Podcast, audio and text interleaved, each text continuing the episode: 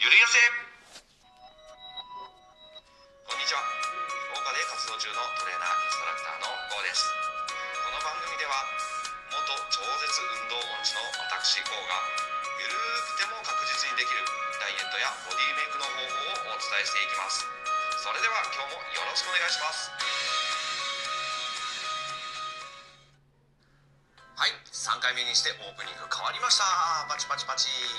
試行錯誤を、まあ、しながらなのでこれからももしかしたら変わることがあるかも分かりませんが多めに見てくださいね。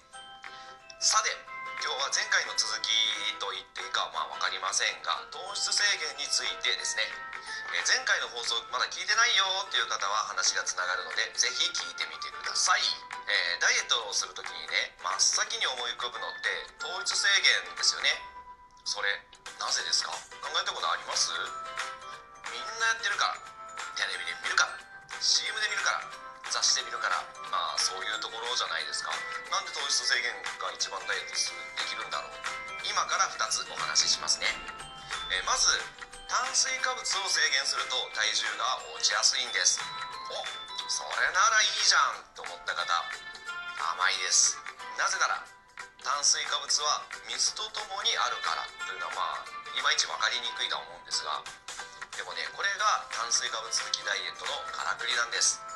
どういうことかというとえーっとねお米。お米ね炊く前のお米。思い出してみて。お米を炊く時にお水使いますよね。しかも結構たくさん。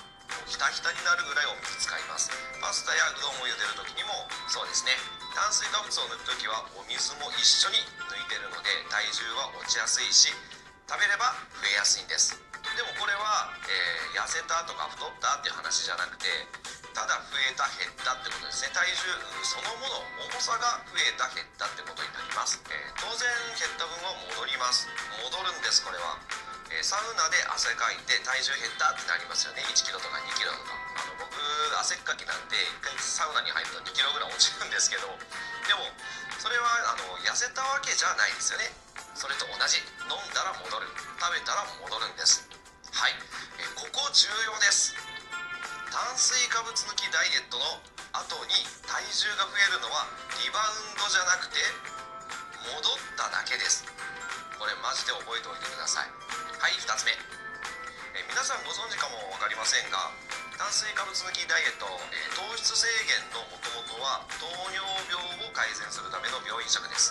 だからそもそも栄養バランスの管理などはちゃんとされていて体にあのできるだけ弊害がね起きないように配慮はされております。実は糖質制限の始まりってねアトキンスダイエットって言って50年ぐらい前のまあ古い話なんですよ、えー入院したことがある方はまあわかると思うんですが病院食ではお腹いっぱいはまあ食べられませんね。僕も入院したことあるんですけれどまあ少ないです。少ないです。物足りないです。もっと欲しいって思います。まあそれだったらね体重が落ちるのは当然のことなんです。それをね何かって言ったら糖質制限みたいな。1日の糖質摂取量を 20g 以下に抑えるっていうやつなんですけれどもえそれが2012年かな？2012年とか2013年あたりまあ再流行するわけですよ。40年ぐらいの時を経て。理由はまあ分かりますよね。大手のあのジムです。えーとまあ少し違う話なんですけれども WHO、え世界保健機関ですね。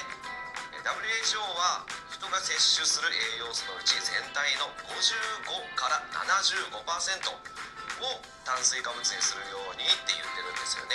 まあこれはまあダイエットというよりも健康的な摂取量ということではあるんですけれども、えー炭水化物低糖質は、え健康的に危険だっていうことを示唆しているんですね。低糖質の食事をずっと続けてると実は病気になるリスクが高くなるんです、えーそういう点から言っても、えーダイエット中でも1日の摂取カロリーは、えー少なくとも半分は炭水化物から得たいかなと。これがまあ僕の見解ですね。じゃあ何を抑えたらいいのかっていうことですよね。まあそれは脂質なんです。油。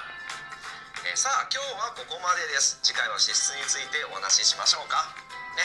本当はねもっともっとたくさん話したいことってねあるんですよ。栄養学って丸×いや一言では語れない部分もねいっぱいあるのでただこの番組の趣旨が、えーゆるやせ簡単にゆるくなので極力分かりやすくしてるつもりです。もし詳しく聞きたい方がいましたらそういうのも含めてお便りいただけたら嬉しいです。いいね。いけるね。ネギいただけたらめちゃくちゃ嬉しいです。あと少しでもためになるなって思ったらフォローもよろしくお願いします。お相手はゴーでした。バイバーイ。